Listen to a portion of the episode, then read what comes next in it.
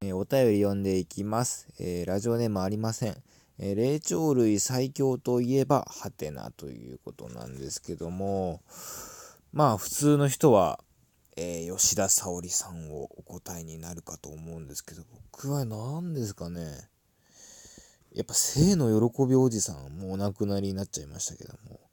やっぱあれの破壊力っていうのを考えると、うん、霊長類最強じゃないですかねうん。いやー、ねなんあれだって結果的に、もう、なんで言い方悪いけど、殺されてしまったようなもんでしょ、だって。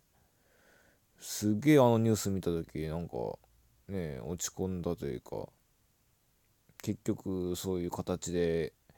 なんか命が終わってしまうっていうのがすごい悲しかったですね。うん。たまにその YouTube とかでね、動画見返したりするんですけど、本当に、